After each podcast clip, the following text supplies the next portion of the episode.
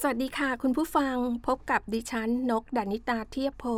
นักวิชาการเผยแพร่ชำนาญการ ขอนำท่านเข้าสู่รายการออยกับผลิตภัณฑ์สุขภาพ พบกันในตอน ร้องเรียนแจ้งเบาะแสผลิตภัณฑ์สุขภาพอย่างไรให้ได้ผลท่านผู้ฟังคะสำนักงานคณะกรรมการอาหารและยาหรืออย ได้ดำเนินการเฝ้าระวังตรวจสอบผลิตภัณฑ์สุขภาพ รวมทั้งสถานประกอบการผลิตนำเข้าจำหน่าย และโฆษณาผลิตภัณฑ์สุขภาพ ผิดกฎหมายทางสื่อต่างๆ โดยเฉพาะทางสื่อออนไลน์ วันนี้มีหน่วยงานหนึ่งที่นกจะมาแนะนำให้คุณผู้ฟังได้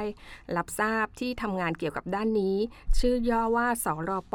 นะคะ สรปย่อมาจากอะไรทำหน้าที่อะไร วันนี้ทางรายการได้รับเกียรติจากเภสัชกรหญิงอารัญญาเทพพิทักษ์ผู้อำนวยการศูนย์สรปที่จะมาพูดคุยในเรื่อง ร้องเรียนแจ้งเบาะแสผลิตภัณฑ์สุขภาพอย่างไรให้ได้ผล สวัสดีค่ะพออก่อนอื่นขอให้พออบอกคุณผู้ฟังก่อนว่าหน่วยงานสรปย่อมาจากอะไร และมีบทบาทหน้าที่อะไรบ้างค่ะสำหรับหน่วยงานสรปเป็นชื่อย่อของหน่วยงานภายในของสำนักงานคณะกรรมการอาหารและยาค่ะ ชื่อเต็มก็คือ ศูนย์จัดการเรื่องร้องเรียน และปราบปรามการกระทำผิดกฎหมายเกี่ยวกับผลิตภัณฑ์สุขภาพ ซึ่งหน้าที่หลักๆของเราก็คือตั้งแต่การรับเรื่องร้องเรียน การตรวจสอบเฝ้าระวังโฆษณานะคะที่ผิดกฎหมาย แล้วก็การปราบปรามผลิตภัณฑ์ และสารประกอบการที่ผิดกฎหมายค่ะ สำหรับในเรื่องของการรับเรื่องร้องเรียน เราจะเริ่มต้นตั้งแต่การรับข้อมูลนะคะจากผู้ร้องเรียน จากนั้นก็จะมีการตรวจสอบข้อเท็จจริงเบื้องต้นนะคะ แล้วก็ส่งต่อให้หน่วยงานที่เกี่ยวข้องดำเนินการ ส่วนในเรื่องของการเฝ้าระวังและตรวจสอบโฆษณา ในแต่ละปีนะคะ ก็จะมีการแผนของการเฝ้าระวังและตรวจสอบโฆษณาในภาพรวมของสำนักการคณะกรรมการอาหารและยาหลังจากที่พบโฆษณาที่ผิดกฎหมาย ไม่ว่าจะจากการเฝ้าระวังหรือจากเรื่องร้องเรียน ก็จะมีการรวบรวมพยานหลักฐาน สืบหาผู้กระทำผิด แล้วก็ดำเนินคดีตามกฎหมาย รวมถึงเรื่องของการสั่งระงับโฆษณาด้วย ส่วนประเด็นของเรื่องของการปรับปรามผลิตภัณฑ์ที่ผิดกฎหมาย และสารประกอบการที่ผิดกฎหมาย ทางออยจะดำเนินการที่ร่วมกับหน่วยงานบกปคบนะคะ แล้วก็หน่วยงาน DSI ก็คือมีหลายหน่วยงานที่ทำหน้าที่ด้านการค่ะปราบที่ช่วยเหลือออยเราอยู่นะคะพออคะแล้วผลงานตลอดรอบหนึ่งปีที่จัดการปัญหาโฆษณาผลิตภัณฑ์สุขภาพและสถานประกอบการ มีอะไรบ้างคะเป็นผลงานเด่นๆ ที่ทางสรปที่ร่วมกับตำรวจได้ได้ทำกันค่ะ ก็จะมีหลายชิ้นงานนะคะที่เป็นคดีที่สำคัญ เช่นเรื่องของการปรับปราม การลักลอบจำหน่ายชุดตรวจโควิดอืมนะคะ ถุงมือตรวจโรคทางการแพทย์ หน้ากากอนามัย ช่วงปีที่แล้วนะคะ ก็จะหนักไปในเรื่องของตัวแอลกอฮอล์เจลค่ะเถื่อนปลอมแล้วก็พวกเอ่อกลุ่มที่เป็นผลิตภัณฑ์ยาทำแท้ง หรือยาที่ไม่ได้ขึ้นทะเบียนตำรับยาสัตว์ ซึ่งในช่วงปีงบประมาณพศ 2563 จนถึงช่วงปัจจุบันนะคะ เกือบ 200 คดีแล้วนะคะ ซึ่ง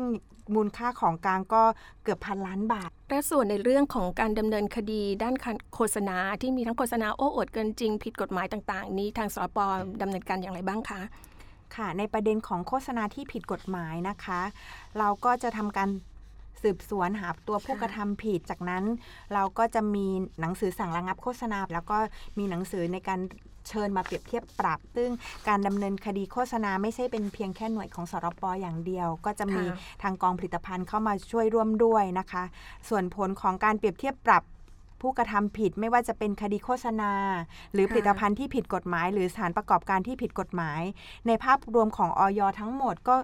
3,000 กว่าคดีนะคะอืมแล้วก็มีการส่งคดีให้กับทางเอ่อพนักงานสอบสวน หรือเจ้าหน้าที่ตำรวจดำเนินการตามกฎหมายด้วยนะคะ มาถึงอีกคำถามหนึ่งนะคะ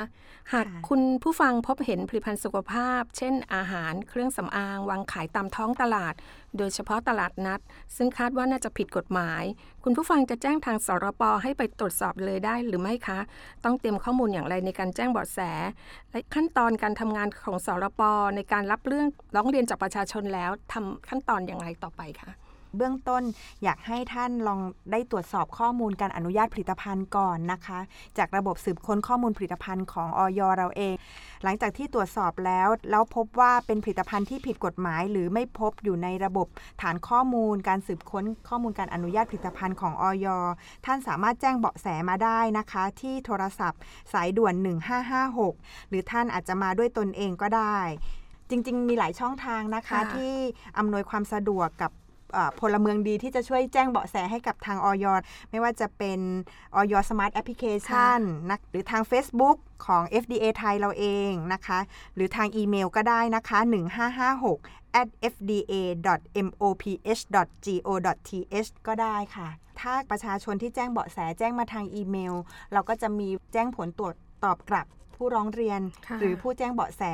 กลับทางอีเมลค่ะ ซึ่งประเด็นของการที่จะแจ้งเบาะแสผลิตภัณฑ์สุขภาพที่ผิดกฎหมาย อยากให้เตรียมข้อมูลที่เพียงพอกับการที่เจ้าหน้าที่จะสามารถดำนำไปดำเนินการต่อได้นะคะค่ะอย่างเช่นถ้าสามารถเอ่อถ่ายภาพผลิตภัณฑ์ ในมุมที่เห็นเลขผลิตภัณฑ์ หรือฉลากให้ครบถ้วนทุกด้านนะคะ เวลาที่เราไปดำเนินการน่าต่จะอสะดวกจะขึ้นจะเป็นไปได้ง่ายขึ้นความรวดเร็วมากขึ้นค่ะนะคะ อย่างเช่น โค้ดข้อความที่ปรากฏบนฉลากที่มันไม่ถูกต้อง หรือแสดงข้อความที่อาจจะแสดงสรรพคุณที่โอ้อวด หรือในภาพฉลากนั้นแสดงถึงว่าสถานที่ผลิตอยู่ที่ไหนสถานที่จำหน่ายอยู่ที่ไหนในลักษณะแบบนี้ คือถ้าได้รายละเอียดของข้อมูลผลิตภัณฑ์นะคะค่ะมันก็จะทำให้เราสามารถทำงานได้เร็วขึ้นลดระยะเวลาในการสืบหาข้อมูลน่ะนะคะ ที่จะไปนำไปดำเนินการต่อค่ะ สถิติการทำงานที่ผ่านมาของสรปที่ทำงานร่วมกับ ตำรวจหลายหน่วยงานนี้นะคะ พบผลิตภัณฑ์เอ่อสุขภาพผิดกฎหมายด้านไหนมากที่สุดคะ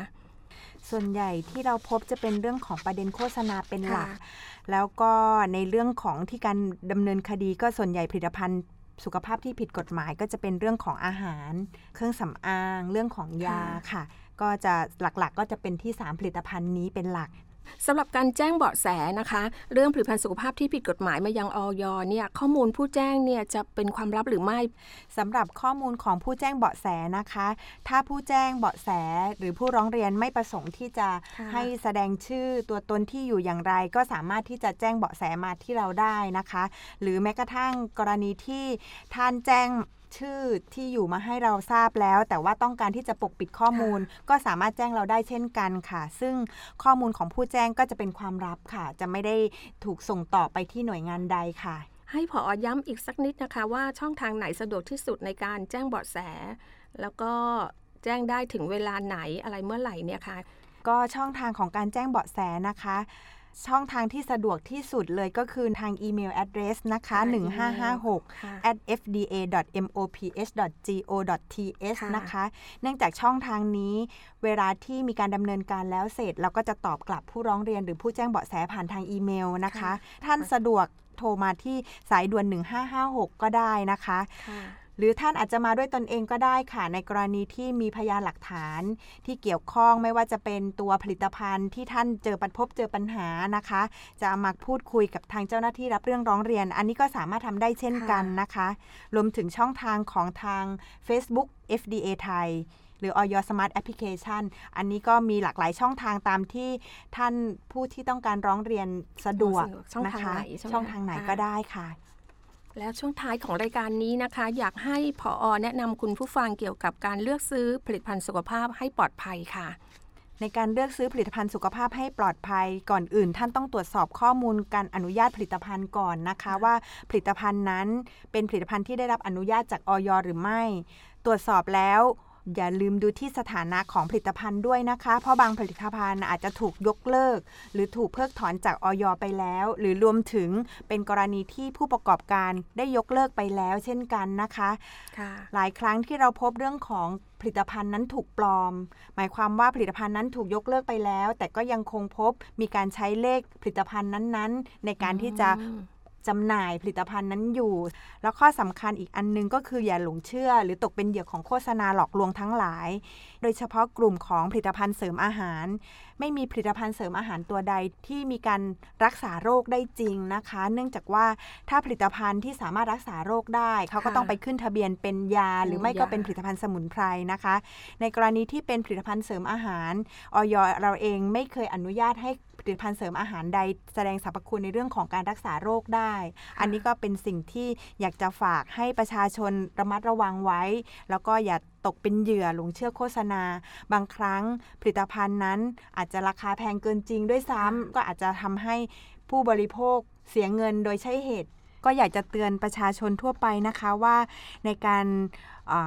รับฟังข้อมูลในเรื่องของการโฆษณาผลิตภัณฑ์ต่างๆ ขอท่านอย่าได้หลงเชื่อนะคะ แล้วก็ตกเป็นเหยื่อโฆษณาเหล่านั้นนะคะ โดยเฉพาะกลุ่มผลิตภัณฑ์ที่อวดอ้างรักษาโรคต่างๆ ไม่ว่าจะเป็นโรคอ้วน โรคเสื่อมสมรรถภาพทางเพศ หรือโรคเกี่ยวกับดวงตา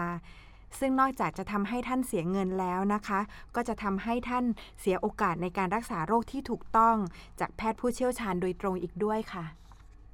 วันนี้ทางรายการได้รับความรู้มากมายเลยนะคะ ในประเด็นร้องเรียนแจ้งบาะแสผลิตภัณฑ์สุขภาพอย่างไรให้ได้ผล ขอขอบคุณผออรัญญาเป็นอย่างสูงนะคะ ที่ได้มาให้ข้อมูลเกี่ยวกับในประเด็นนี้ร้องเรียนแจ้งบาะแสผลิตภัณฑ์สุขภาพอย่างไรให้ได้ผล ก็ขอขอบพระคุณค่ะ อย่าลืมติดตามข้อมูลสาระดีๆ กับรายการออยกับผลิตภัณฑ์สุขภาพกันต่อในตอนหน้า รับรองมีเรื่องราวดีๆ มาฝากเช่นเคย วันนี้หมดเวลาแล้วลาคุณผู้ฟังไปก่อน สวัสดีค่ะ